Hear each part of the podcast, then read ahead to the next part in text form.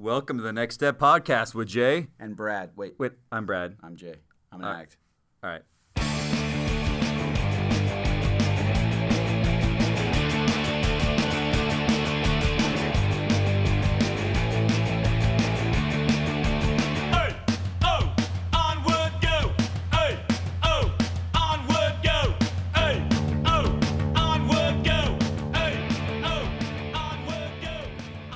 Jay, we are live.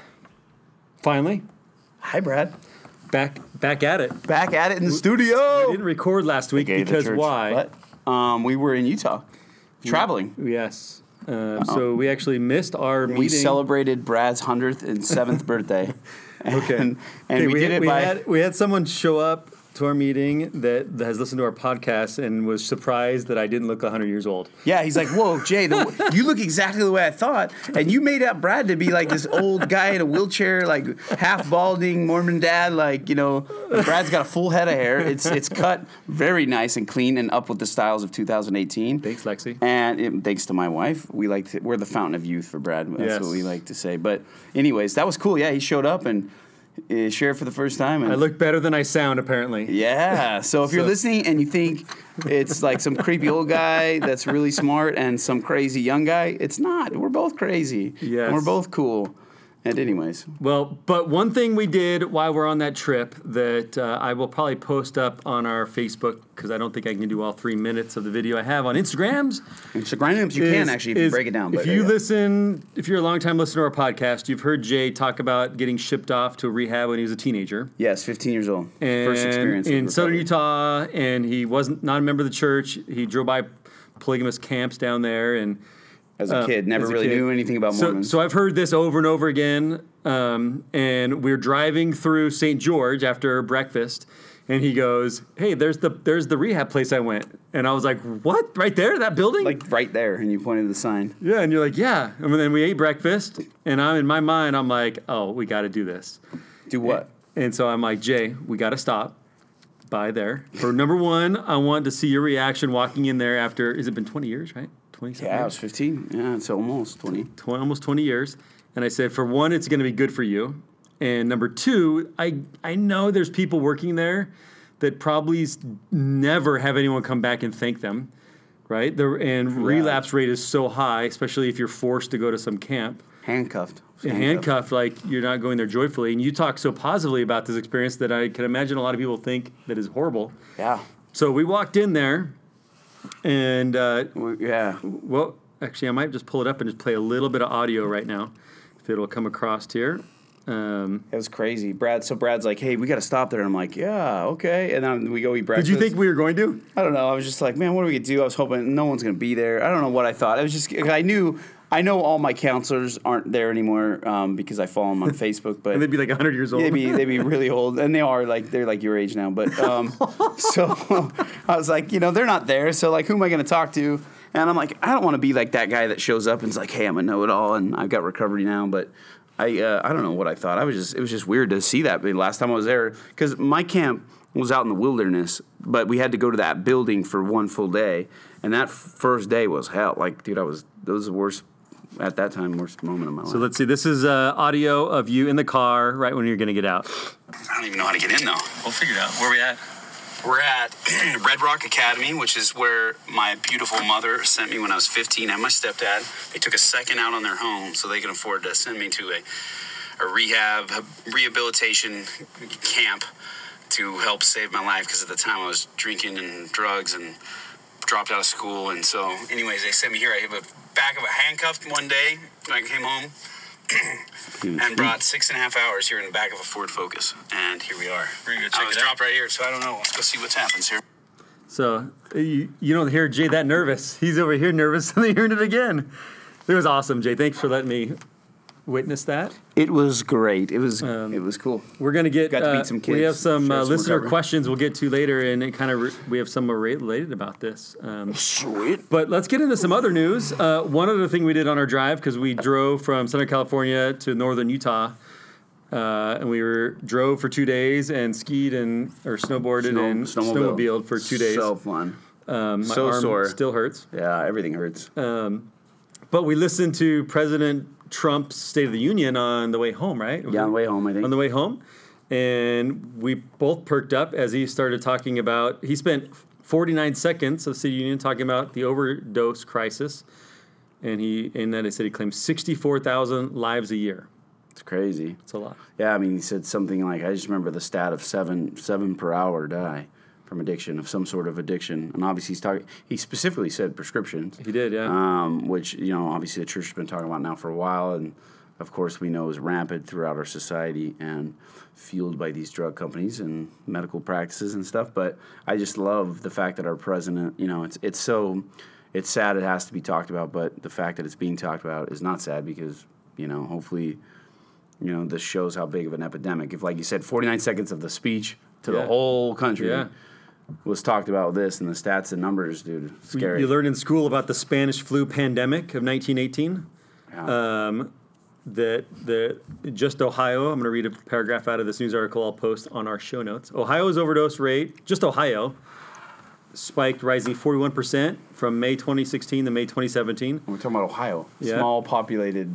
And then in U.S. in 2016, 64,000 lives, probably more in 2017. Those For stats sure. haven't been finished yet, with a vast majority related to opioids, helping to drive the average American life expectancy down in back-to-back years for the first time since the 1960s because of opioids.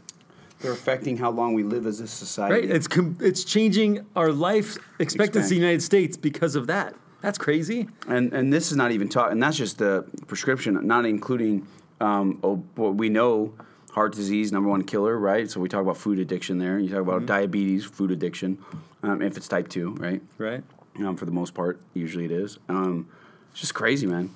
We know the So- adversary's driving. And, and we were talking about uh, some people we know that when doctor yourself even when doctors prescribe it, they don't tell you that hey you're going to have massive physical withdrawals after this 60 or 90 day prescription I'm giving you. If you take it as described, you're going to have physical withdrawals, and then separate. Some people have my, my, my prediction is in the next few years, maybe 10 years, hopefully it doesn't take this long, but hopefully it's sooner. Um, drugs, I mean, I was talking to a, a pain specialist doctor, right, um, before the meeting tonight, and he was sharing that uh, he was with a panel of doctors and they were talking about how even him, this is his job to write prescriptions uh, for for people who have chronic pain and, and, and injuries and stuff.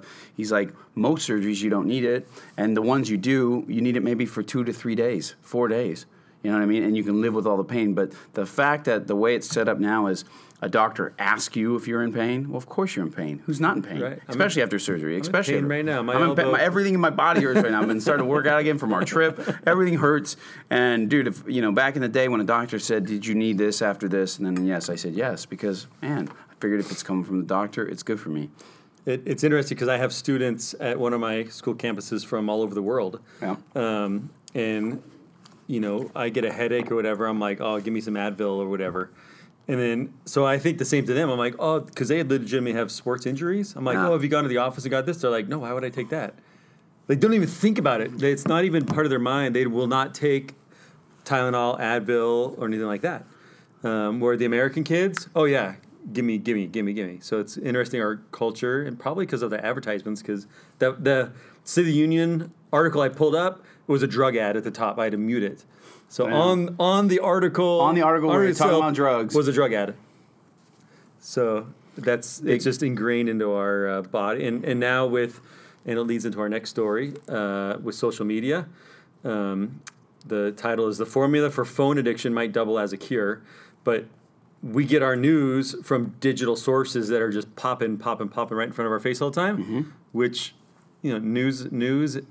You watch any news channel, you watch any news, it's like filled with uh, w- w- either over-the-counter drugs or prescription drug ads. Mm-hmm.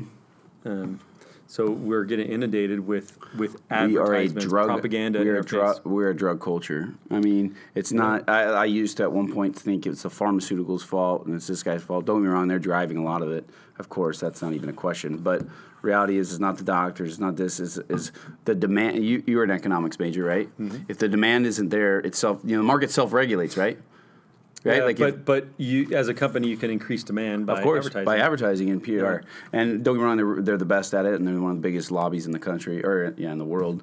But uh, but in our country specifically. But reality is, it's just like. Dude, the demand is here now, and we're drug culture. Until I think there is, I, I don't know. I have a feeling though, or my generation and younger, because the organic movement and you know people are caring like my the the one thing that's good about millennials not a lot but the one thing that's good about millennials is the fact that there's this like this it's almost hip, a- anti-establishment hippie vibe where it's like dude no I care what I'm putting in my body and I'm Mm-hmm. hoping that they're going to be the next leaders that then lead my kids your kids your grandkids all this stuff our grandkids um, generation that like drugs aren't the answer. Like eating cleans the answer. I mean, you. I mean, think about it. How, I mean, you've been around longer than me, and even in my short time, um, caring about what I'm putting in my body, like being, th- you know, what I'm saying is like being an adult.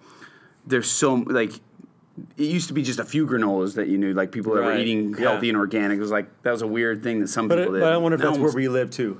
That's We're in a bubble yeah. here. Yeah, I see that. So we we go uh, you, we when our on our snowmobile trip. Yeah, that's true. Uh, you go to any Carb country. carb country, and then every Maverick, every Maverick. Yeah, every Maverick with quadruple big 64 goal. ounce. Uh, me and Fisher were I mean, where else do you have soda companies like where you have lines That's of cars Me and Fisher were just talking about. buy, buying sodas, sugar drinks with extra sugar in it for Yeah, more flavor? That's true. That's true. Uh. but I, I think still, I still have a lot of optimism for our future. I think that uh, that uh, we're realizing not about treating the generation before us is all about treating the symptom. Um, I Uh. meaning me as a millennial, and I think that the new is is uh, prevention. the fact that we're talking about an epidemic, wor- words of epidemic, about is, proportion. is, is portion. Um, but I'm still a a advocate if we don't talk about drunk driving and all the deaths from that, it's crazy. alcohol, All addiction. alcohol addiction. Yeah. So. all these addictions. So one addiction that I think many, many, many people have that don't like to admit, or if they do admit, it doesn't supposedly kill you, is a smartphone addiction. Yeah. So listen to the the uh, Dan Greenberg, who was. Uh, so he's a teaching assistant. Sorry, where is that? It kept moved. Sorry. Um, here we go. Uh, what's this guy's name? Kevin's. Uh, Mike Krieger, Kevin Mike Krieger, founders of Instagram. Uh, so, Oh, wow. um, Ed Baker, who, be, who they became the head of growth at both Facebook and Uber. Kevin Systrom, Mark, Mike Krieger, founders of Instagram, worked on projects alongside Tristan Harris, the former Google design ethicist who now leads Time Well Spent movement. Together, the Fogg's Lab, they studied and developed the techniques to make our apps and gadgets addicti- addictive. They created the addiction aspects of these apps that we use. And now we are navigating the consequences from Facebook's former president claiming that Silicon Valley's tools are rip quote ripping apart the social fabric of society. Wasn't these tools supposed to make us more connected? And now they're like, uh oh, it's ripping apart social fabric of society. To France, uh, formally banning smartphones in public schools, so the whole country banned them from schools. Um, we're starting to re-examine the sometimes toxic relationships we have to our devices. Um, and then they're looking now they're going back to these product designers to educate. I mean, there's no. I'm an economics major. There's, of course, they're going to make them addictive. I mean, how many times do I get asked? Do you want to have alerts? Do you want to have alerts? Do you want us to notify you? Do you want us to do this? Or, or do you want to invite this person? to invite this on person nonstop, um, and because the more time I spend on, the more money is made. It's better. It's like a casino. It's like a it's like a slot machine, right? Pay to play. The more time someone play. sits in a slot machine, the more money the casino is going to make. It's a Exactly. mathematical fact. So every visual stimulant, audio stimulant, smell stimulant is to get people in and sitting down so they can So they can sell marketing spend more ads, money. yeah. And then the same thing is more time on our phones to do it. What's all about yeah driving that and I, but I, I was listening to this other podcast because I get pretty down on that whole aspect because it's like man we're gonna be literally plugged into a computer like some futuristic movie where none of us leave like the Matrix um, because that seems like it's right around the corner but then this uh, it's like this really famous uh, Canadian The long gray hair guy. yeah, I saw him today. I didn't listen to it all. Dude, it's so cool. He he gave a very a op- very Harvard- optimistic Harvard psychologist. Yeah, he, he gave a very optimistic view and said that um, that people as a, they said the same thing when TV came out. They said the same thing when mm-hmm. radio came out. They said the same that like it was going to ruin everything. Like Yeah. there's there was people. I'm not saying this is not the case, and it can't be, but he was saying at every major new technology that came out was always targeted for youth, and youth seem to gravitate towards because of their brains and where they're at. Mm-hmm. They're more likely to try new things. But he said, as a society, as a people, we still have a desire for things that are real, right? It's why you we pay a lot of money for quality certain goods and things like that, and things that are authentic. And he said that he he has ho- optimism and hope, and it kind of gave me a little hope that we as people, no matter what generation is being raised with what, we still have a we have a self-governing regulator that is going to you know that wants connection. And I think yes this it's may the pendulum may have swung is what he was saying but I, he he feels and, and when I was thinking about it I'm like yeah because it's very easy to get caught onto the doom and gloom because of some new technology. However it can be addicting just like TV can like it was originally right for a lot of people. I I too as a kid I was glued to it. I think about all these new things, and I got glued to them, each one of them. Mm-hmm. But I've self-regulated, so it's going to happen with this. But you got to be aware of it. You got to have That's- these conversations, yeah. right? Which is why you brought it up. That's that's the awareness is I think if you're blind to it. yeah, if you're not blindside real, yeah, you. if you're not realizing that these guys are trying to lock you in there to sell ad space to advertisements, Right. you're where have you been? Totally. And if you're not realizing these blogs that we we follow quite a bit, and and some of these things that are talked about, you know, there's a lot of blogs that do a lot of good things. I mean, this is considered quote unquote a blog, right? Our Instagram is to help, so, right? yeah. So blogs can have good motives Yeah, too. totally. However, um, you know, there you got to be aware of what you're watching and making sure that you realize that. Um, there are people trying to Step sell you things 24 honesty, yeah right? it's honesty so not all blogs are bad not all social and like media any is addiction, right? not- Like ask around. Like if, if you really the the telltale is ask your loved ones, ask your kids, True. Ask your spouse. Ah. Hey, am I spending too much time on this? Some of us probably don't want to hear the answer to that. For sure, Rusty, my, my own kids have said that to us, and I was thinking the other day when you know now they're start they don't have an iPad but they have a Kindle, which is like an iPad. They play games on it, right? Yeah. And read and watch movies when we want them to, and um, I'm like, ah, they're on it too much today, and I was getting worried the other day because we say in a negative, like our generation now, like 30 and up or whatever, it's like, oh man, it's so crazy that that kid can operate that iPhone, right? My daughter's not even two. June, and she can Yeah. pick up the phone Oh, and knows how to operate it. it. But then you think about, well, if that's the future they're going to be living in, they're not, you know, then I want her to be able to, like, she'll be behind if she doesn't know how to do that, right? Realistically, like in 20 years, But if she's two and can do that, she can do it when she's 15. that's what, well, that's what I'm saying. Like, what I'm, what I'm getting at is it's just their world. Yeah. It's what, it's their But world. but it is an experiment to see how it's going to turn out. For sure. But what I, like of this, I, I locked on, I was really doom and gloom until I heard this, this one we're talking Oh, about I this gotta finish podcast. it then. Because it's, uh, dude, the guy has brought, a, and this is a guy who studies human behavior Yeah. way more than we, you and I do. And But he, he's got a lot of optimism that I didn't think I would, I would gain. Let me say his name because it's worth it. Uh, hold on a second. Like, It's it's Joe Rogan podcast. We can link it. Well, I know that, but his name is Steven um, Pinker. I'll have to finish listening to it. And uh, man, he gave me some optimism. I, I do think. I mean, obviously, we use it to promote what we do. That's what I'm saying. I just think there's. I do. Here's what I believe. It, it's Anything. dangerous giving it at young, young age to young kids. social media Social aspect. media. yes, I agree with that 100%. And that comparison. I think the social media aspect because you're too Yeah. young. We've talked about this before Yeah. personally. I think maybe on here that you know when when is the you need to have this conversation with your spouse or yourself as if you're a parent and like when is the age that you want to get your kids involved with a never ending communication with their peers. You know, that, I, I agree with that full heartedly. I'm just talking about you know technology in general, but social media is a whole other ballgame Yeah. that can affect adults, let alone a 10 year old, 12 year old, 8 year old. That yeah, I agree, and I've agreed with you because we talked about this. I've asked you that question before when you put them on it. Like you're like, well, that's cool. My my kid has a flip phone, but I regulate, and they have their own social media. But guess what? It's on my phone, Yeah. so I can see there ain't no hiding. Yeah. Right. And of course he can go off and start another. But the point Right. is, is you've set boundaries, and Yeah. but you've had that conversation. But we also don't know. Like, I- Yeah. it's like it's it's crazy part is we don't know. So Yeah, sometimes the fear of the unknown. But um, I think uh, as parents, as adults, as children, addicts in recovery. recover. Like, Be honest. You got to be aware. You gotta be aware of your surroundings, what's Research and be honest with whatever affects whatever. And you're going going to share that article that you. That's a good- that's a good one. Yep, I'll do that. Okay, let's uh, get into the share. Uh, today's share is step six. And then we'll do Ask the Addict. We got uh, a topic we're going to discuss about the sh- shooting star effect. The shooting How star. do you effect. explain what that is? And then we do have audience questions that I'm going to ask you. Perfect. Okay. I'm Jim an addict. Grateful to be here. Extremely grateful. Woke up today. I had uh, got the flu on Sunday evening for 24 hours exactly. I'm grateful for that because it was only 24 hours. Was not grateful when it hit, but I literally about 5:30 on Sunday collapsed and said I'm dying, which is what I usually do because I'm dramatic. And uh, You guys said he was dying. Okay.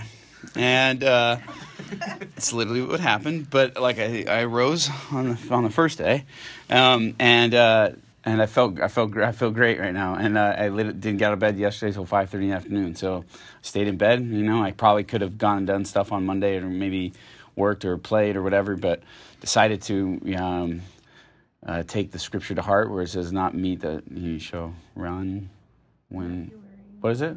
Running not- or walking. Not walking up some yeah something like that basically like run when it's time to run and walk when it's time to walk and when it's time to lay in bed lay in bed now that's a scripture that i obviously butchered but wish i would have took wish i would have took it into consideration when i was on my mission because that's when my opiate addiction started and i uh, could have easily probably avoided the entire surgery um, on my sinuses if i would have just uh, um, been able to on days I had headaches to just stay home and like put ice on, just dealt with it. I could have dealt with it.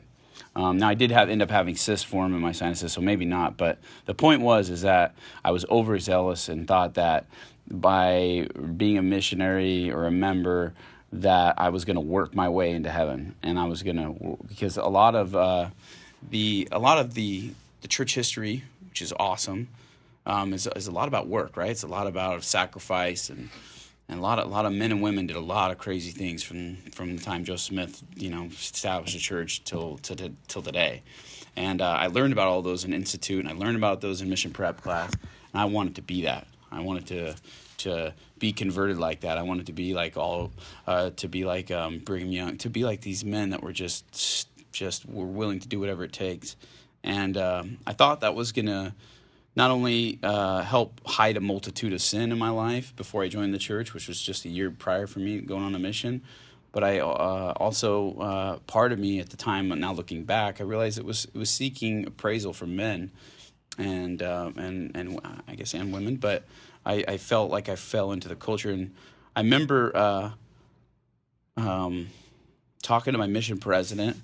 Um, I didn't plan on talking about this, but I remember talking to my mission president and uh, calling him when I had these headaches and told him, it's like, well, this doctor gave me this pill, and obviously he's a retired allergist doctor, so he get he got it and he understood. Um, but I was telling him, I was like, when I take this painkiller, the spirit's gone. It got to this point. In the beginning, it wasn't that way, but it led to this point very quickly. I said, spirit's gone, but my pain's gone. And I can go out and work a full day. I keep the rules. I can get out there and I can work hard. I don't have to feel like I'm just like stressed out and coming home and I'm just you need to crawl in bed because my migraines are so bad. Um, but if I don't take it, I have so much pain, but I feel the spirit. What do I do? And I remember asking him. I just wanted direction. I just wanted a simple answer. Tell me what to do. And he didn't tell me what to do. He said, "Well," he you know gave his speech about um, medicine's here for for a reason, and these are prescribed. And if you're in pain, God doesn't want people in pain. And uh, but he also left me with, you don't have to run all the time. And I co- I couldn't comprehend what that meant. I mean, I was only tw- imagine the energy I have now. I was 21 years old, and uh, I was a convert, and a lot of things had changed in my life. And I was running with the gospel because it was so amazing. And I just finished the Book of Mormon on my mission.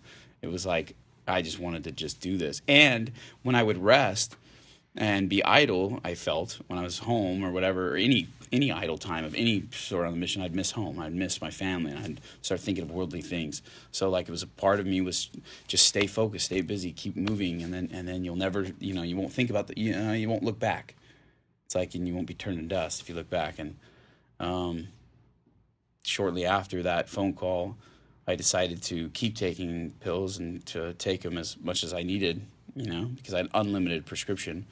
And uh, by the by a shortly month later, I was taking nine or ten Percocet a day, and I couldn't comprehend what was happening throughout the day. By that point, I broke like every rule. Like I, the the person that I was just when I made that phone call was gone, and I like I had a hard time. You know, when you're doped up all day, like I don't care who you are, like you just you you're doped up. Like and um and so I anyways that interesting. Um I don't know why I brought that up, but the point is is what I was saying is that Um, sometimes you need to rest, and sometimes you don't. And I'm glad I rested. Gosh, that was a long speech. Just talk about how I rested for a day, but I rested for a day. And uh, when we were reading this, when we were reading this change of heart, I, I am one thing came to my mind was that I'm so grateful that the change of heart is not on my responsibility. It really isn't. Like I'm, I'm asked to do certain things, but the change of heart is not something I'm going to do. I'm not going to work my way. If I can tie back in that story for my mission, I'm not going to run. I'm not going to work. There's not amount of effort I'm going to put. This is like this is where we wait upon the Lord. This is like if you've heard that talk from Eyring, and he wrote a book about waiting upon the Lord, and talks about this exact process and the change of heart that comes to Latter Day Saints or to any person who is willing to to keep the commandments. It's something that takes time. And if you're like me and you're an addict like me, when I got to this step, I had been sober for a long time at that point. It had been over a year, and I still felt exactly how it said. It says right off the bat, it said, "Hey, yeah, you, your your your abstinence is great, but you still have desires and weaknesses, and you're still, in fact, they're more noticeable." You, I, remember realizing like how selfish I actually was once I was sober for a year, and how manipulating I could be, and like all these things that I was high all the time for years, and all these things came to my mind, and that was a lot to bear at first. It was like when you look at yourself in the honest mirror. Uh, maybe not for everyone, but for me, it was a lot of staring back at me and a lot of ugliness. And I was very uh, de- almost depressed and uh, didn't know how to deal with it. How do I change? How do I change? How do I change my heart? And uh, it wasn't until I read this, I'll never forget it. We had just moved into our house here, and I was reading this step, and uh, I was sitting on our in our living room on the couch, and I was like, "Oh my gosh, I don't have to come up with the answer again. Like I don't have to make these steps for my. I don't have to invent step six. Step six is already invented for me. It was given to me by God, and the very same words are, you know what? Just just wait upon the Lord and do your part, and He's going to change your heart for your willingness to submit and be humble. And uh, James uh, Kennedy from the Thursday night meeting said last week it was a it was a great little quote he said on this step. Pride perverts and humility converts. And our, our change of heart and our willingness to have our heart change is something that takes time and it takes a lot of time. And I'm sorry, but uh, if you've committed sin for a long period of time or you've lived in the shadows in your darkness, then uh, it's not going to go away in one night, but it will go away. And I could sit here and tonight and say that I feel extremely grateful to be here. I feel so happy. Uh, I was listening to a motivational thing today on the way to work, and I was just I just felt the spirit. I just felt like my purpose and my calling, and it's uh, not just with work and my family. It's it's with this calling of, uh, with addiction, and it's not just in these rooms. It's everywhere I go. Um, it's talking to a client today, and uh, something came up about this meeting tonight, and then it led into the Mormon Church, and then before you know it, I'm giving the first lesson. You know, and, and which I've already had millions of lessons with this guy, and so it's like really, I just need to ask for the missionaries to go over, but and then we're set. Yet uh, I'm grateful that this is uh, God's changed my heart. He's changed my mind. He's uh, He's brought my mind back. I feel like uh, when I first got sober, I didn't think my heart or my mind were ever going to come back to me. I was uh, pretty delirious and pretty lost and pretty dark. I felt like uh, stopping wasn't enough. I could stop, but I, I still had all these weaknesses. And it says right here, as you experience the miracle of ongoing recovery, ongoing recovery. So not one year, not one year and a half, not six months. It says, first from destructive addiction behaviors, which I had, and then from character weaknesses, which I'm just starting to tap into some of my weaknesses and overcome some of them. It says you will experience a true conversion. You will begin to awaken, to come to yourself, just as the prodigal son came to him. You will begin to realize that to return to Heavenly Father's kingdom, you must not only awake, but arise and allow Christ and allow Christ to be your Redeemer. And uh, that's how I feel. I feel like when I allow Christ into my life, He's there. He's ready to rock, you know, change everything and become my rock and center my soul and calm my anxiety and tell me I don't have to control everyone around me and I don't have to change other people's heart. I don't have to wait for them. I just focus on myself. If I focus on myself and my conversion with my with Heavenly Father, then I'll be a better father. I'll be a better husband. I'll be a better friend. I'll be a, I'll serve better in this calling. I'll be a better sponsor, sponsee, client, uh, uh, worker. I'll do everything in my life will be better, and I'm grateful for that because there was a time in my life where my ego, my weakness, before even the drugs, most of my life, I thought I knew everything, and uh, I thought I was in control.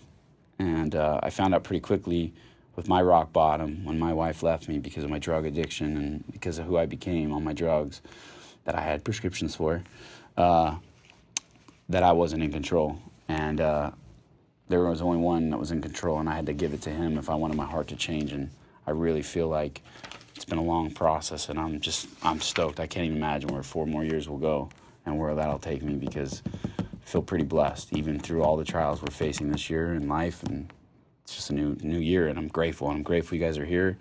And I hope we just take this step and whatever we learn tonight, we share about, and then we, if you feel comfortable, go share it with other people. You know, if it's about yourself, and that's how we're going to fill these rooms, and that's how we have all these other meetings going, is because we're willing to, to open our mouths and, and to not be ashamed of our past. I don't see any prophet in the Book of Mormon ashamed of their past, so I don't know why we would be. And I say that in the name of Jesus Christ. Amen.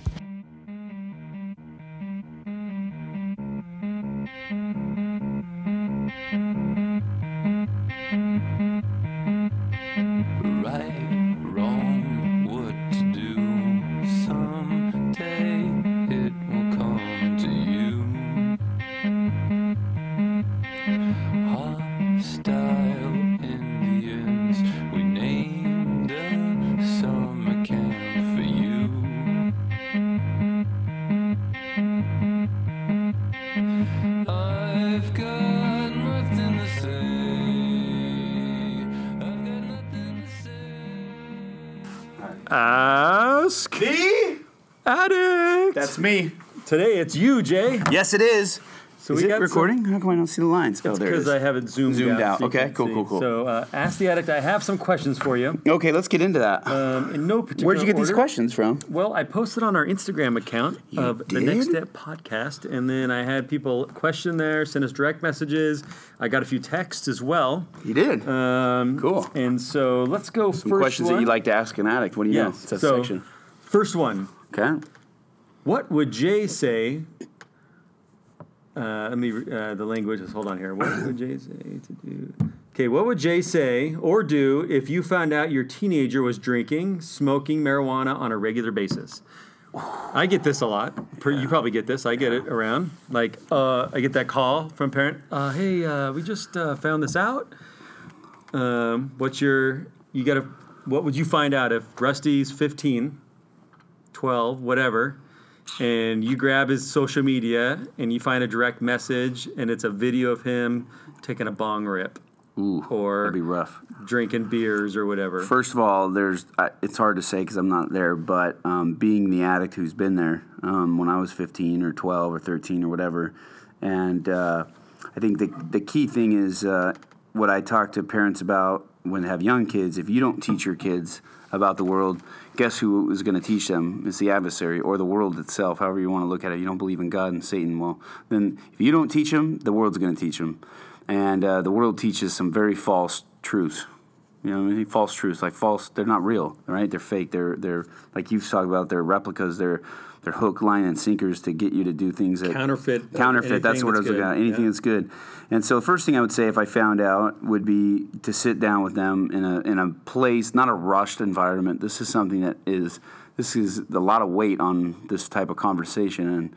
And So not overreact right Not away. overreact right away. Even though, of course, our first reaction of all parents is to react because we're like because we know, Mm-hmm. right? We have knowledge, and so, but we have to take a minute to calm down, to collect our thoughts, and to put yourself as a 15 year old, 13 year old, whatever your age of your kid, and and understand where their understanding is, um, and and then confront them and and tell them you know how much you love them. You under you know. And be real. I think so many times, but this could be hard for a Mormon. I think about a, a regular born in the church, never done it. How do you like I'm going to be able to sit down with Rusty and be able to share my story. If that's when when I share it, then that's when I share it. Hopefully, he's already heard it before then, but you know, just You're not quiet him. about it, but But at the same I- I have a lot of friends that probably partied It would- in, in high school, and so it'd be easy a little bit probably, to share. Probably have no idea. Exactly. So like, but I could see if you're Mormon, you're born and raised in the church, you've never touched a drink or drug, and all of a sudden you find out your kid is, you can't really connect with them in the way. So what I would do though is you could still connect with them as their parent and tell them that you love them, you understand you understand the pressures of life and in society and what it's like to try to fit in and how hard it may be and that you know and that you may not fully. I think one thing to share with your kid is I'm, I don't understand what you're going through, right? And I want to understand and listen to their response because my mom would say stuff like that to me and I would just go I want everyone to live my own life but really there, that wasn't the answer. I was i wanted connectedness. I was, I was scared you know on the outside it was i knew everything but on the inside i was like i know nothing and i'm so freaked out right now and i don't know how to deal with life. And that's usually when then you turn to doing what other people around you are doing because that connectedness can come in the beginning and um, i would set healthy boundaries with them and talk to them and say listen you may be you may think that this life that you have right now at 13 let's say you live in this home, you get you get clothes on, food, and you know you get to go to sports. You got your social media, and you got your laptop and your computer. Guess what? If you haven't had this talk with your kid, you need to, this is a good time to. These things are all luxuries But before this happens, before this happens. But if you find out, this is the question: is Yeah. if you find out, then now's the time to talk to them about how setting a reality check in their life that you know the government says I just have to provide food and clothes for you. That's it, and a roof over your head so you're not dirty, and that's it. But guess what? Everything else. You know, uh, is a privilege, and um, and and that you love them, and, and you don't want to have to go that route, but you know, getting them connected too with someone that you may know that has been through that because if you've never been through it, it's to be hard for you to understand. Um, so finding someone like me in your area or your friend group or you know whatever you know speak out speak to them i've done that since since i was 15 years old and got sent to that program since the first month i got back to now I've had women like mom. My mom would connect me with some mom, and I was still not even really doing good in my life personally. But I had been to that program, call and and and have them talk to their kid, or talk to the mom, or talk to the dad, and. Uh, there's something special when another addict, well, well, sorry, when someone's been through it, talks to someone who's going through it. So here's something I've learned. Eh, One thing that I probably would re- advise is not overreact because they may not be an addict. Not at all. Just because someone smoked weed or drank alcohol doesn't mean doesn't they're mean an they're addict. an addict at all. So would you say, knowing what I know now, I'd reflect on what's the family history? What's my history? What's my family history? What kind of tendencies does this kid have? Because sometimes you can kind of tell you have an addictive personality or not. Totally. Um, and I would, would you weigh that into the, the discussion? Yeah, and, I mean, for yeah, you, yeah. because you've got addiction in your family's history. Yeah, You to- you but like it, like it says in AA in the big book, it says if most of us stopped at a young age, we probably wouldn't Okay. have progressed into full blown addicts, right? Okay. Where our whole life is That's dependent. wise. But um, That, that's regardless, probably of whatever the kid is like. Look, totally, if you continue this, the likelihood of becoming an addict is much higher. Which is which is crucial too, because what I see on the flip side is most parents they brush under the rug, like, oh, he's just smoking weed. Some kids like is if you have had a past, or and you pull through. and you pull through or you're some overly optimistic about the future. Reality is like not all kids make it. Like mm-hmm. it is very common for a kid to start on smoking weed start drinking start messing around with street drugs and then get hooked to painkillers some point in their life end up on heroin and die before they're 23 years old. The statistics are i think if you smoke weed or do drugs before age like 50 i don't know in your youth you're like 10 times more likely to like become fully addicted to a serious substance that will kill you before you're an adult. And and and our culture today, I laugh like I don't laugh, but the helmet culture. You can't get on a bike without a helmet because of the small percentage chance, or you're not going to go in the ocean because you might get bit by a shark, which are probably way less statistically dangerous. Yeah than experimenting with drugs or alcohol. Yeah, I think, and if you're LDS and you're listening to this, or even if you're not, you know, pray to your Heavenly Father and, and ask for guidance and um, get some other people involved. Get get another someone that you know who's had some life experience But what this. if people are going to judge me and say my family's not the perfect uh, LDS Living magazine family? then I would say check your ego because you got, you got an issue. If you if that thought comes through your mind and yet you're talking about your own child who I hope you love more than yourself and your ego, and you think about your ego, then you got a pro- you got a problem there. So first thing I would do is say a prayer, ask for guidance, um, try to calm down, and then to ask the kid what's going on in their life. Because if someone sat down with me and really did that, instead of telling me what not to do all the time, Yeah. and said, "Hey, why are you doing this at school? Like, why do you get in trouble and get kicked out every day, and then get yourself kicked out every year?" If someone would have finally maybe answered the right way, maybe I would have been like, oh, because I I don't understand what's happening, and like uh, that's a sh- You- that's a crappy feeling to feel like every day that you're Yeah. you're not good enough, and, and that's so not easy to admit. it's not easy to admit. So, but no one ever really asked either. like people are just like, you need Just to stop, stop. stop, stop. Like you can't do this. You can't act this way. You can't do this, and And now is your coping mechanism. and so so I know that's not really a straight answer, great. but so recap: don't overreact, pray about it, listen, involve other people. And, and yes, and get us involved. Man, listen, if you, I know we do this podcast. We're not famous by any stretch of any imagination. I'm a normal person that will help any parent or any addict anytime, any day. You get, you message us on our social media like you did, and you send a us, you know, send your number, and I pro, or you know, and I'll call you, or we can talk, or we can talk via message, and I'll, I'll give you my best advice in the moment, and and I'll even talk to your children. I don't care. Um, I've because had, I had two this week. Parents I talked to. there you go. Um, It's not easy. So, uh, and there, and we're not alone. Uh, what I found in the recovery community, and even in the church, like people will help. I mean, that's we're here to serve. Sometimes our egos are checked, and people pretend like they were always Peter Priesthood or, or uh, Laura Laurel, Yeah. Mary Mia Maid or whatever. Yeah, Molly Um, Mormon. Molly Mormon. There it is. Okay. Next question. What is the best way to support a recovering addict that lives on his own? In other words, like most addicts, this person speaks with usually as a spouse or family support, Mm-hmm. but this person has zero family or spouse, has some friends, but they're an, an addict. What's the question at the recovering addict. So what I get the gist of it is, a recovering addict, 100% solo, like Okay. no family, Okay. um, no spouse. What kind of, how do they get support? Uh, Where can they find support? Uh, in the meeting. I mean, so so even though I had family and loved ones and all that stuff, I knew no one besides one person that took me to my first meeting, right? And then now I have a phone book of hundreds of people over the last five years that, that get me, get the program, get recovery, get what I need. They're there for accountability. They're there to help me. I'm there to help them. And the, and the point is, is you need to get to a meeting. And if you like, when we've said this a million times, you don't got to ARP. Don't cry about it. Go to an AA meeting or NA or SA, whatever it is that your addiction is. Go to a meeting you will find people that are just like me and Brad, and just like all the people you've ever heard on this podcast that are willing to go out and above their way to give you support, and they don't even know who you are right now, and they will do it in a drop of a hat. All you got to do is ask. Yep. So, so there's no excuse for you know "Oh, I don't got no family in this or I got no loved one. It's definitely harder, but guess what? You know what? At the end of the day, no matter how many people I had in my life, my mom gave me a roof over my head, money, and helped me raise my kid when Lexi left me. But as when it comes to recovery, I had to do that on my own. Like you know what I mean? Like you- I mean, yeah, you do it with the sponsor stuff, and you have people helping you along the way and carrying you. But at the end of the day, it's you overcoming you.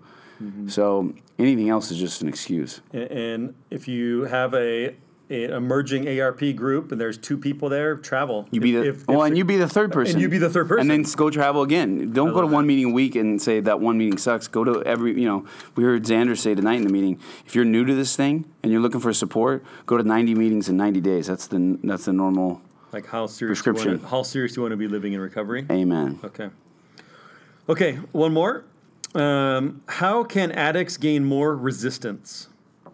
Um, I found that the more the more the easier it is for me to resist temptation, it comes with the thing called momentum, and uh, the only way you can gain momentum is by starting. Right in anything in life, right? You got to first make the decision, right? So first it's the decision step, like step one. You know, you admit. Step two and three are decision steps, and then you do step four, which is actual action, and that gains momentum. First, you get you know make a decision to go. I'm going to go to that meeting that I've heard about. I'm going to show up. I'm just going to show up. I'm not going to share, but I'm going to show up. And then you show up, and then you you know maybe you do it the first time, maybe do it your tenth time, whatever. The point is, all of a sudden you're like, well, maybe I need to share now. So now you share. See, all these things are steps and actions that are, are past decisions. And but I, I believe that the way I've gained the most resistance and the most ability to like resist temptation or whatever it is is through my momentum. If I don't have momentum forward, then I have momentum going backwards. I finally realized in my life at 31 years old, 5 years sober that if I don't take care of my physical, spiritual, and mental and t- temporal needs and desires, then you know, and, and make sure I work at all four of those things, then guess what? I'm I'm I'm having momentum going the other way that I don't want to go. So I have to wake up every day and and make a commitment to myself to not have excuses or justifications and then you gain momentum, and then resisting is easy at that point because when you have momentum, you have momentum. You're going up. instead Sounds like down. working the steps. That's kind of the advice action. Action is, So- is the key. Okay, one more. And then we'll get in the shooting star. Okay. Uh, it's a long one, and there's a question here, but um, know been where listening to the podcast here in this area. I won't mention the area for the past month. I truly appreciate it. I've been attending ARP for 18 months. I'm 90 di- 95 days sober uh, from pornography addiction. I'm doing all the actions and found that actually doing steps four, five, eight, nine have unlocked a new level of peace in my life. Our group is small. We have between three and eight people each week and I've been the facilitator for the last six months, kind of by default. And over the past two months, I have opened up to pro- to family beyond my wife, some friends and coworkers. One of them is a new bishop who was surprised by the number of people who visited him with various addictions, most pre- prevalently pornography. At this point, I'm feeling a strong desire to bring the message of hope and ARP to more people. In your interview with the leading LDS, you mentioned the best programs have one, someone who's willing to break anonymity, and two, a good mix of people, including people who can be sponsors. I am I am meeting with our group leaders, the local LDS Family Services sponsors, sponsor of the area ARP program, and our Stakes High Council ARP sponsor, to discuss how to bring this message to the stake and beyond. I think they mean sponsor by like the host, not the term of sponsoring. Is what I think there. My question, sorry for the long email, is how do we get a strong sponsorship program started? How does one effectively sponsor someone? I've listened to the first 11 episodes so far, so it may be covered, but um, I would love to know how to how to be sponsored and how to sponsor someone so we can start this doing more effectively in our program. Might be a long answer, and we do cover it quite a bit in our meetings and our shares. So, how, how does what does it mean to be a sponsor? And and his terminology in ch- our church terminology, LDS family sponsor, that just means someone's calling and overseeing it. Yeah. That's not being a sponsor in AA and A So the question is, how do you be a sponsor? How do you be a sponsor, and how do you how does how do you get this culture of sponsorship? And we've had to grow that here, right, in other meetings. Yeah. Uh, you can talk about the culture and how to get that going. As far as being a sponsor for an addict, uh, first of all, you have to have done the steps yourself. You have to be sober yourself. And then once you've done that, um, you know, I've heard from day one you can help another addict in recovery. Like, you know, I mean, but, you know, once you've done, you can't, how do you help someone climb Mount Everest if you haven't climbed Mount Everest? You know, you're, you're talking out of you know what. And so, but if you've done it, then guess what? You're qualified. There's no qual- the only that's the only qualification I know is that you're being sober and that you've done the steps. D&C 4. If your desire to serve, you're called to work. Yeah, I mean, there's a lot of scriptures that back that up, and so, but you got to do the steps, and then, and then, then you just, I mean, a sponsor is not someone. Say, when I first started, I thought a sponsor is a motivator. He's someone to, and, and he's someone that's going to call and, and keep them on track and be a, hold them accountable. I'm going to hold, I'm going to hold them accountable. That's hold. what you thought it was. That's what I thought it was, and yeah, a sponsor can be those things and a lot more. And now I've come to realize, five years into this, that every time I tried to hold someone accountable or pull them along. hold or pull them, uh, yeah, hold them along, pull them through, whatever it is, they all failed miserably. And, I, and whether that was my fault or their fault, all I know is that as soon as I realized that, wait a minute, I'm not the savior in this program, I'm not the key to this program, I'm just someone that is there to, so we heard tonight being at training wheels, basically to listen to them. It's a self program. They do the steps with themselves, and you're just there to call out their BS if they needed. You know, if they're given some excuses and justifications in their life, you're there to kind of call them out sometimes, and then you're there to just kind of listen. You're not really there to do much more than that, and you share your experience. And, and basically, what you do is, and I've heard you say this, you like go home and fill out the questions in the back of the book, Yeah, the technical things. Yeah, do this. answer these questions, and then we're going to sit down and talk about them. Okay, yeah, that's the, the technical term is you give someone the book. You say, I want you to reach out to me every single day until we get momentum in these steps, till I get to a certain point. You know, and Like we a to daily check-in with Yeah, I want a daily check-in, either phone call, uh, email, or text message. Obviously, I'd rather a phone call, but in the beginning, that's going to be hard for most addicts to do um, because they're going to be isolating. But I want you to take this book home, read step one, answer the questions in the back of the book, and as soon as you answer those questions, I want you to call me and we'll meet up and uh, we'll go over it. And that's how it starts. And when, and when you meet and you quote go over the steps, are they like Uh, they are. They, we read the question. They read the answer. and they read what they wrote down. Yeah, and then I give insight or I listen and we move on. And you share like, yeah, that's how I felt. You know, you just basically the spirit dictates that conversation. Mm-hmm. From there on, yeah, like you'll know exactly. Like I remember Lexi asked me when she sponsored her first wife in recovery, you know, like a, a spouse. What do I say? I'm like, oh, just just wait. The Spirit's gonna tell you. Like if you think about what to share, then you're not gonna share the right thing. Like you need to pray and ask Heavenly Father what these people need to hear. But a lot of the time. You Just and the crazy part is, is like you're helping these people that are so desperate. You know, they're in step one or two or three. And reality is, you're being helped the whole conversation because you're seeing yourself in that person. You're remembering when you were in their shoes and all the excuses you made and this and the other, and you get to reflect on how much you really have grown. if you're being full of crap when you're trying to help them, it doesn't help you. Yeah, So you no, gotta yeah. Be honest. You yeah, but you don't need to be perfect. Remember, this is a program. Sometimes in the church, we create a culture of uh, of perfect, not progress. When reality is progress, not perfection. And the irony is, is if you focus on your self progress, guess what? You're going to perfect a lot of things in your life, Yeah. right? But don't stress about being perfect, right? Well, and and in the book it talks about trusted advisor. Mm-hmm. That's your sponsor. And if you're in. An area where there's no ARP, it may be a counselor. Yeah. Um, But it definitely it, doesn't needs- qualify. If you're a drug or alcohol or sex addict or one of those things that are life threatening, please, if your bishop has not gone through the program for himself in recovery, he is not your spon. He, I mean, he could be a very great counselor. He can be there to spiritually guide you, and he holds the key to your church spirituality and all that There's jazz. a role for the bishop in huge step role. three and step seven is confession. and, and and throughout the rest of your life. But the point is, is he can't be your sponsor unless he's Yeah. been through it, Mm-hmm. because it won't work. I promise. It's not that he's not qualified. He's not a great guy or a Yeah. bad guy or whatever, or, or your friend or your neighbor, or your spouse, whatever. They're, if they haven't done it, then how can they do it? Remember what I said. If you haven't climbed Mount Everest. And you're going to go tell someone to climb Mount Everest and how to do it. People die every year with guides. So like, what, Mm-hmm. Right. so yeah.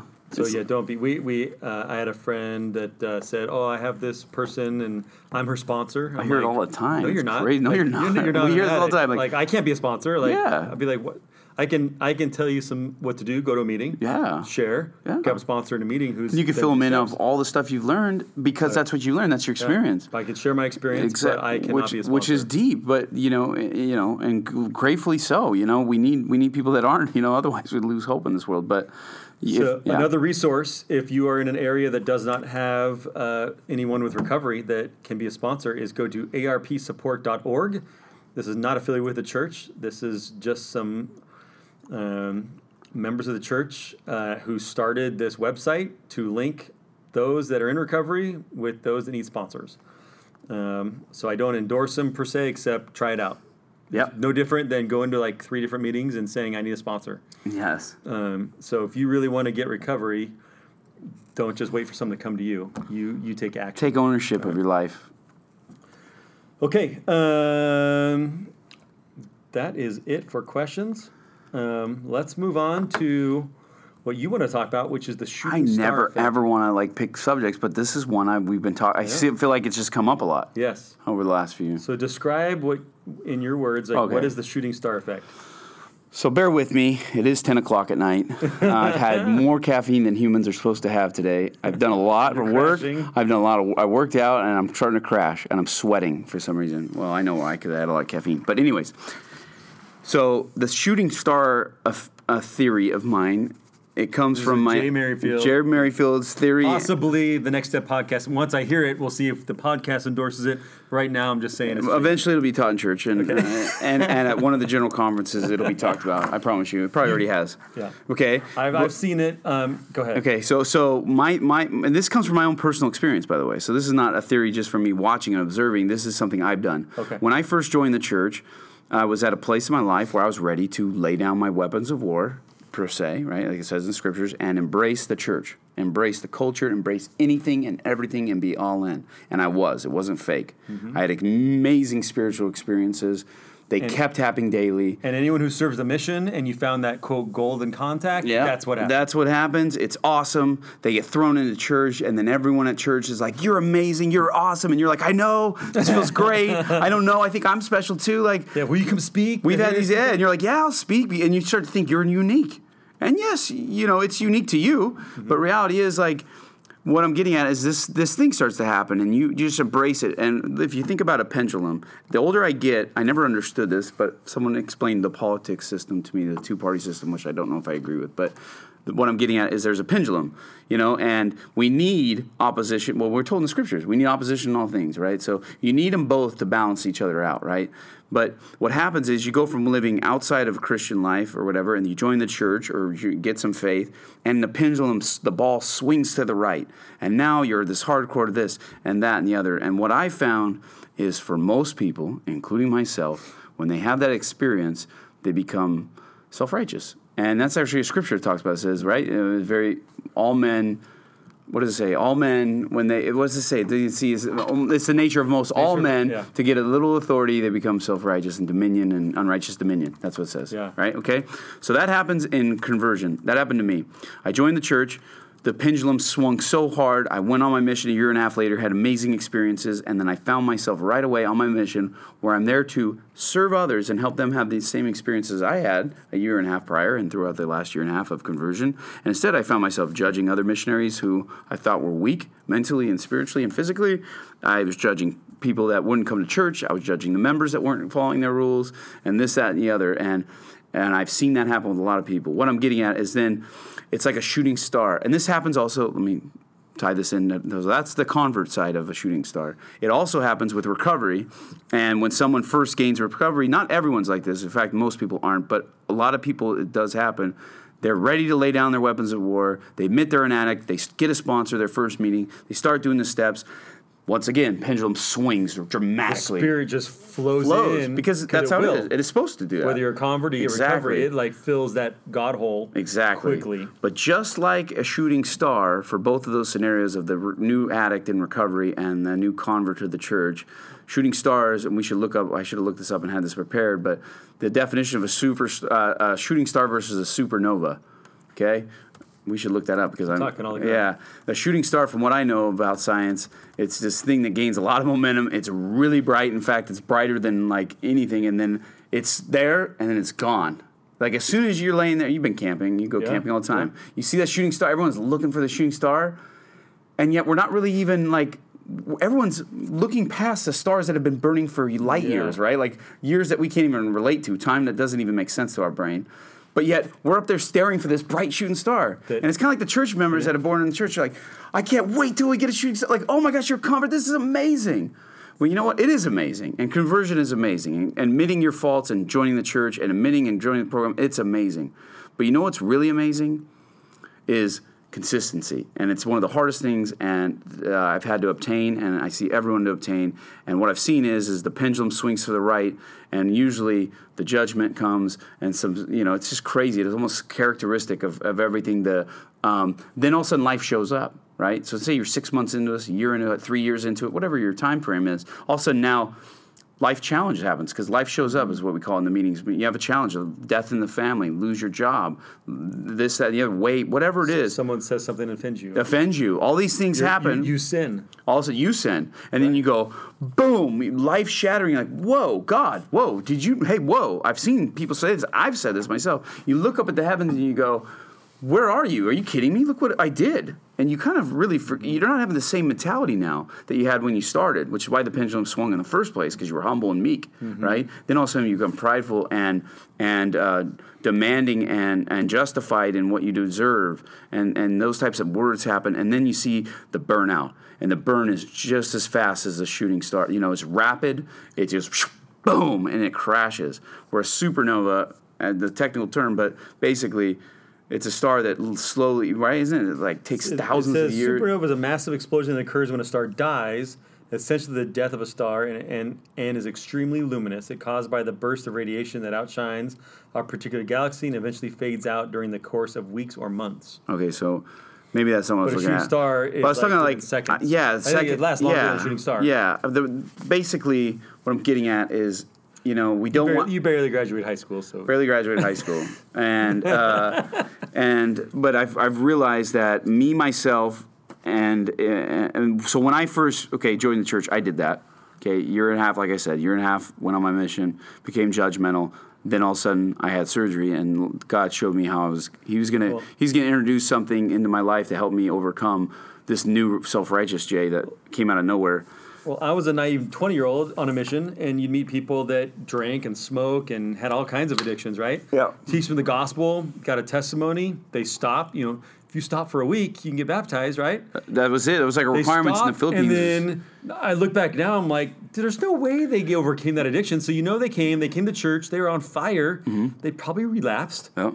and then felt the shame, and then like justified shame, and then they left, and no one's like, oh, why? They must not have a strong testimony, but you know they have a strong testimony. They just they can't. The, I, I saw that, so that's why when I learned about the ARP, I'm like, oh my gosh, I wish I had this on my mission because it would have been so powerful because they are so honest when you're with your missionary. They're like, "Oh yeah, I got to quit this, got to go to this, got to go to this." Like, You've been drinking, you know, six six pack of beers every night for the last twenty years, and you're gonna stop in one week and then never drink again. Uh, yeah. Or there's so many there's so many reasons or- that leads to the uh, burnout quick. So what- besides, that ha- addiction, right? Yeah, Addiction's that, one of them. that that happened to me. And so when I first came to the program years later, after being disfellowship, having the whole thing happen to me, my wife leaving me, being massively addicted. When I first came to the program, I saw an opportunity to be the shooting star again. And and to what I'm saying is, I'm, we all know I'm a natural salesman, and I could sell myself through anything. But when I had reality faith, when I finally did step one, and I got it honest with myself and admitted how fake and how big of a taker I was, and how self righteous I was, and all the things that are just you don't want to ever look at yourself in the mirror and see. Um, I didn't even have the ability anymore at that point to fake it. I. I like. I was so low that it was almost detrimental. But what I wanted to at the time, I just. I was just like, man, I just want to. I want to discover the honest me. Like, who is who am I really when I'm not trying to pretend for this praise or that praise or do things out of fear of God. You know, so many of us we we, we repent because of fear, and although that's healthy to a degree, um, you know, hopefully we get to a point in life where we repent just because we don't, you know, we love God and we don't want to hurt Him anymore, and we don't want to hurt ourselves. We love ourselves enough where we don't want to hurt. What I'm getting at is the my recovery did not happen overnight. Where my reco- my joining the church seemed like it happened overnight, even though it didn't. You know, it was a lot of things. But what I'm saying, I didn't.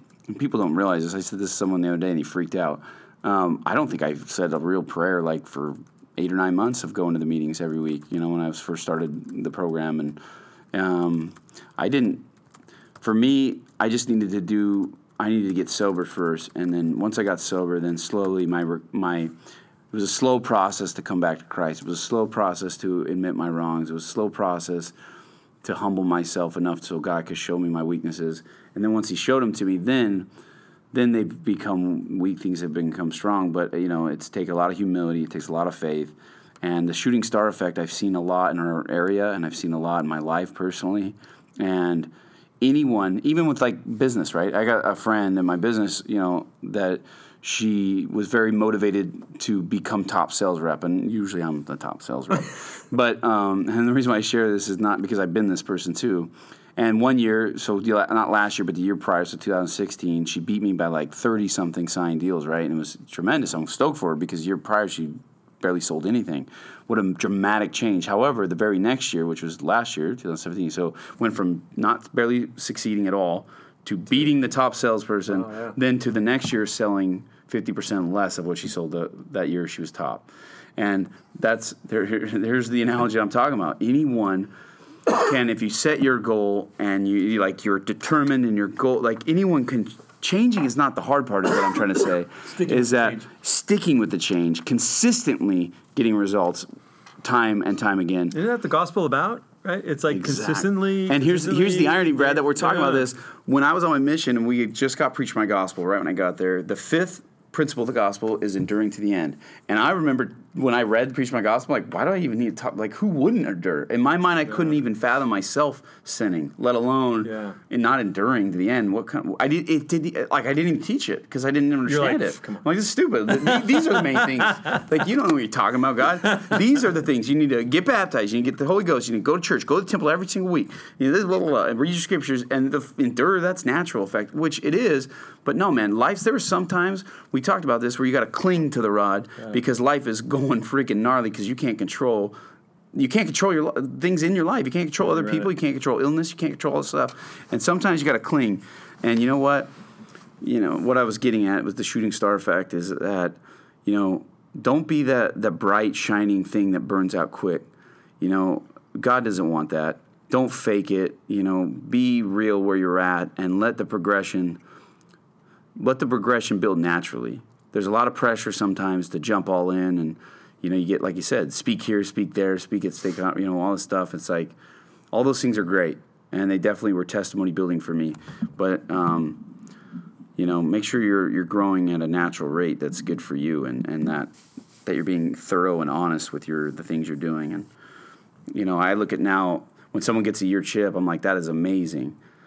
But what's really, or not, I shouldn't say that. Like six months, thirty. I don't know. There's no number that I don't think is amazing. I think it's all amazing. But anyone can get sober, is what I'm trying to say. But to maintain sober, I don't. I only know a handful of people, right? And hopefully, I know a, hand, a lot more. You know, as I get older, right? And I'm gonna see a lot more people doing it. But realistically, Brad, I mean, I only go to one meeting, so I'm a little sheltered. But you know, the local ARP meetings. But I can only know of a handful of people that have stayed sober. You know, long term. 10 years or more, five years or more. I only know five people, four people. And there's a lot more out there. But the point is, is a lot of people come and I see them get year chips, two years, and they disappear, and then they relapse and they disappear. And then, you know, or I see it as either disappear. either they disappear, relapse, or they get selfish and like, yeah, I'm not going to help anybody because it's a lot of work to be do step twelve. Yeah, m- more more than likely though. I mean, uh, what I've seen is is not that. It's usually people just they they think they're cured, then they relapse. Hmm. That's it. And then they're too shame, or they try to come back and they can never, they can't get over their ego that they fell, like you talked Yeah, about. And so the reason why we're sharing this is not to, not. I mean, this is not necessarily. Well, last week was our, our relapse talk, so yeah, so it was on my mind since then, and but it's on my mind because I've been that person, and I don't ever want to be that person again. I don't. I don't want ever want. I don't care. I used to be superstitious. We get that way, like knock on wood. I'm gonna have so you know been sober five years. Thank God, one day at a time. Yes, it's all those things, but reality is like you gotta. If you don't, you lose. The only reason when you lose your sobriety is you lose.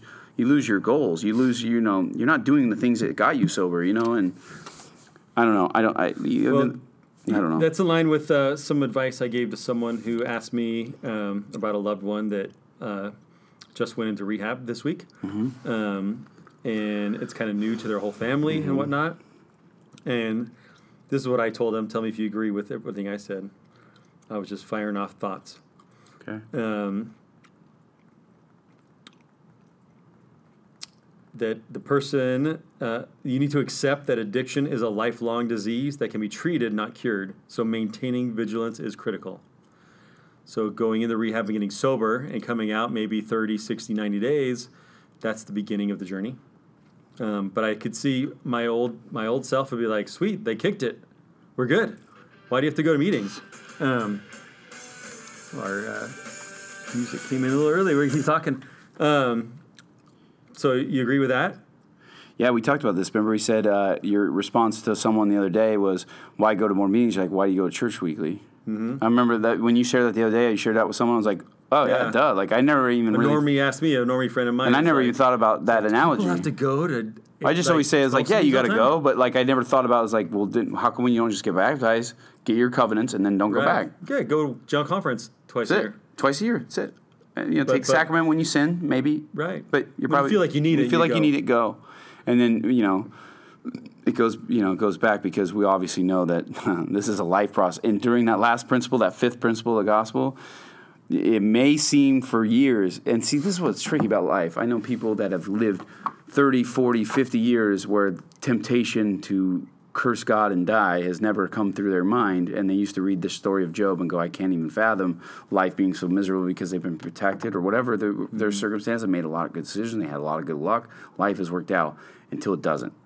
And all of a sudden, some type of life altering situation jolts them into a reality that they've never been before. They've seen other people before, and now all of a sudden they're in it, and it's really easy to then because here's what I said. Someone said this to me the other day: is if some I look up to people who have never sinned or have never who never have uh, used drugs or alcohol because they've withstand, and I said, and they're, those are strong people. I said for sure they're strong in a lot of ways. However, let me ask you a question. I've never been able to. How does a man know if he's strong until he's been tested?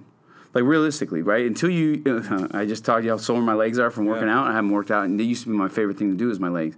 Now, you know, you walk around, you think you have this strength, until you go and you freaking hit the gym for the first time, or, or you go snowmobiling, right? My freaking thumb hurts from the throttle, let alone getting hurt. You know, legs from snowboarding. We we walk around with a false sense of faith. Anyone can say on Fast Sunday that they love God, or when they get called to things and, and churches. When life is good, it's very easy to say they have faith in God. Mm-hmm. But when that's why we have the story of Job, because when it all falls apart and your own wife says, curse God and die, all your friends have left you, you've lost your children, you lost your job, everything's burned down, can you then say, Heavenly Father, thank you so much for giving me the life I still have left, and I'm grateful for everything, and I look forward to tomorrow? Ask yourself that. I promise you right now, I thought I, w- I thought I would never, ever fall away after I joined the church. I would never sin again. I would never lose my membership, and I came close to losing it all multiple times since that date. I remember even on my mission saying, "This is I will never leave this thing." And within short uh, years later, I was I was falling apart, and my testimony got foggy, and that mist of darkness got confusing, and that clinging to the rod was almost impossible at times. Um, and so, you know, be careful for, you know, the false securities of what you think your testimony is. If you're not working it like a muscle, I promise you, I promise you, there will be a time where life will show up and it'll either be strong because you're working it all the time, which I think is something that you, you know, one of the biggest thing I think about you is you haven't only abstained from drugs and alcohol. Um, you saw loved ones and everything go through it, and you decided to abstain. You're on the front lines of working it, so you're working a muscle, even though you're not working in a sense where you know what I'm saying. You are like you are strengthening your knowledge, and you're on the front lines of helping other people. And and what I'm getting at is be careful with uh, the false security because before you know it, like life shows up, and you now have a lot of tools. If life were to show up now, it's still going to be just as hard as if you didn't have the Hard, tools. yeah. However, you got a lot of tools in your tool belt that you wouldn't have had if you weren't putting yourself out, you know, and strengthening a muscle. But I've also reached out to you a few times. I'm like, oh crap, this sure. thing's going down. For sure. And just airing it out with someone is very Is healthy. is huge. Is huge. Why don't you end with this quote? Because you just brought it home. I want to end on that, but you posted that on our Instagram account. I think that Oh, yeah. it, it lays pretty well with what you said. It's pretty good. It's- I posted up. Um, this is huge. Uh, faith does not mean trusting God to stop the storm. It means trusting Him to strengthen us as we walk through the storm. I'm telling you, if you're alive today and if you haven't gone through life storms yet, just get ready because they're going to show up eventually. I don't care if it's small, big, or, or large, or physical, mental, spiritual, or temporal. Life shows up to everyone, and God is God's not putting that storm in there to hurt you. He's He's got an enabling power. I love the quote from tonight's step. A lot of people think the twelve, you know, the atonement is for afterlife. No, that's the craziest thing ever. It is. It does save us from death, physical death, and spiritual death. But the atonement, that enabling power, which we learn about all the time, we learn about in these steps and in these meetings, is to do what that quote just said. Is to the enabling power of the atonement is to help you walk through the storm, because that's how we have the strength that the Savior said. If you had a seed of a mustard faith, the seed of a mustard, you can make mountains move. You can walk on water. You can do anything.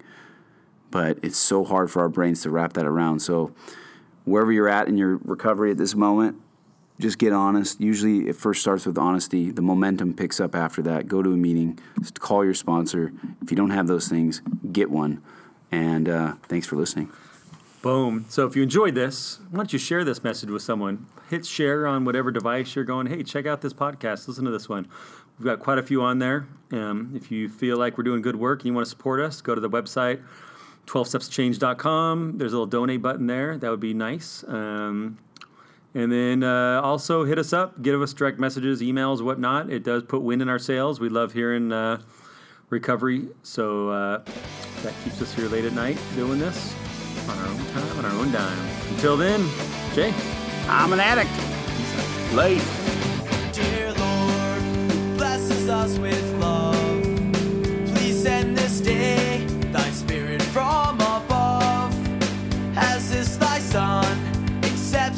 From thee, help him, we pray, to learn humility. Direct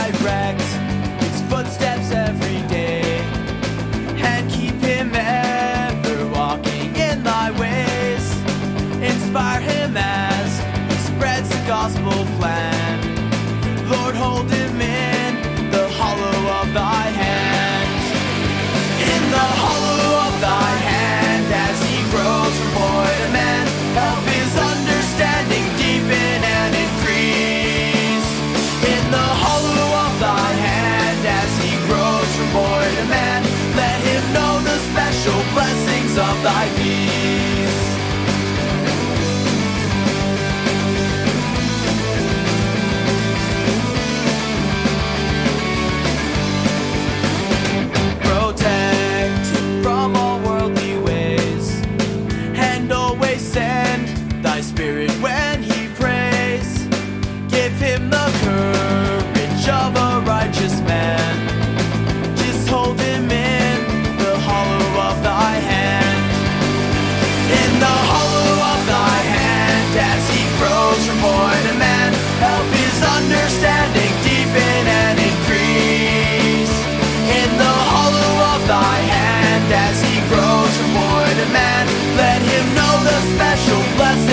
Thy peace.